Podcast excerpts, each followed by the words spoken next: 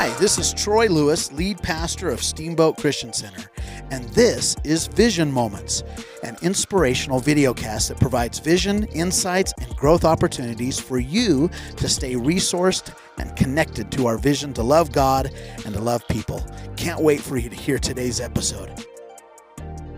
Hey, my name is Julie Lewis, and I'm the Associate Pastor here at Steamboat Christian Center. And I want to say welcome to Vision Moments, which is an inspirational video cast that provides vision, insights, and growth opportunities for you to stay resourced, connected with our staff and team, and engaged in our vision to love God and to love people.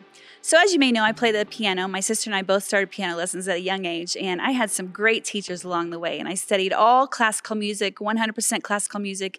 And I went to college at Texas Christian University. And when I got to TCU, I was crazy privileged to be able to study under a man named John Owings. Now, this guy was a piano playing genius. He had the most beautiful touch. And students would literally come from all over the world to study with John Owings. And so for me, it was a very unique opportunity that I did not deserve. I was was way out of my league, but I have never learned more than I did in those four years. But John Owings loved Beethoven uh, piano sonatas. And I don't know if you know anything about Beethoven, but he he wrote 32 piano sonatas, each of them three to four movements. So each one on paper is about 25 to 35 pages. And I played a few of them, and I would say I played, played really only one of them, meaning I uh, perfected it, I memorized it, and I performed it. It took me literally forever. But John Owens would do a series of concerts once a year, and he would play all 32 Beethoven sonatas by memory flawlessly. And it took him three nights to do all of them, and that's about 10 hours of playing. And so, needless to say, I learned so much from this guy. And I, as I look back on my time with John Owings, it's funny. There's one thing that I remember him saying to me that sticks out so much, and I still remember it to this day, and I think about it all the time. One day, I'm sitting in a lesson and I'm playing for him, and um, and I get to a rest, meaning there's like silence for like eight beats, and I rush through it. I do like five or six beats instead of eight beats, and he says, "Hey, wait!" He stops me abruptly, and he says, "Hey, you have to wait." You have to not rush through the rest. He said, Julie, you have to practice the rest. If you don't practice the rest, if you rush through them, what comes next won't have the same impact. And I was thinking about that recently. I was telling a friend about it, and I thought, how profound is that idea? Don't rush through the rest. You have to practice the rest. I think so often we don't practice the rest in our lives. We rush through times of rest, right? And I think in so many ways, it is killing us. It makes us so ineffective. When we don't practice rest, we turn into The Walking Dead, which is one of my favorite TV shows. We're like zombies, just going through life, right? Trying to get through the day. There's no purpose. We're just on autopilot. And I think that's a super sad way to live.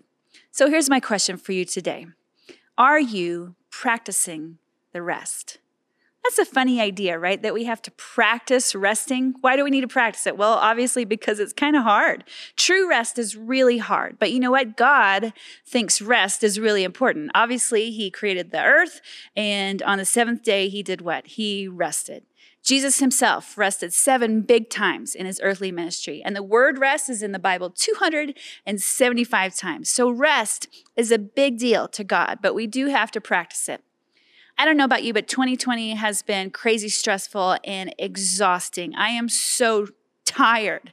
I'm tired of COVID. I'm tired of the drama. I'm tired of politics. I'm tired of the stress. I'm tired of wondering what's going to happen next. And I think God would definitely say to each and every one of us today, right here, right now, hey, you got to practice the rest. And so, what does rest really look like? For me, rest doesn't mean, you know, going home and hanging out and watching TV all day because I could do that all day long and it still won't relieve my anxiety or my worry. One of my favorite authors is Brene Brown, and she calls that numbing, where we eat or drink or smoke or shop or work just to take the edge off. We watch every episode of Stranger Things or The Queen's Gambit in one day, which I recently just did, to uh, take the edge off. We deny the discomfort, we anesthetize the pain in our lives to find the quickest relief. And that's not rest. That is not rest at all. That's numbing. It's avoiding. And what happens is that when we numb the bad in our lives, we also numb the good.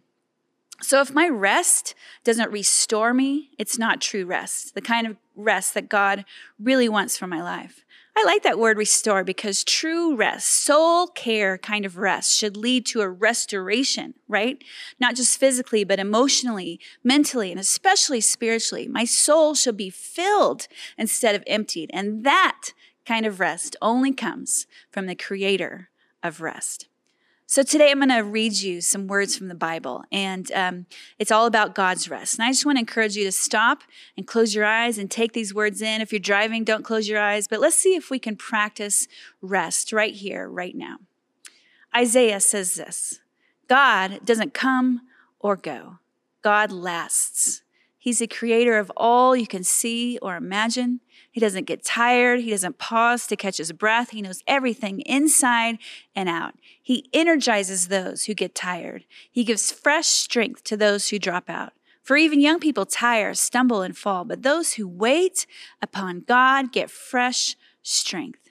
They spread their wings and soar like eagles. They run and they don't get tired. They walk and they don't lag behind. Jesus says in Matthew, Are you tired? Are you worn out? Come to me. Get away with me and you'll recover your life. I'll show you how to take a real rest. Walk with me and work with me. Watch how I do it. Learn the unforced rhythms of grace. I won't lay anything heavy or ill fitting on you. Keep company with me, and you'll learn to live freely and lightly. Wow, I don't know about you, but that took about 60 seconds. And man, just hearing those words has brought rest to my soul. I feel right now more full than I do empty.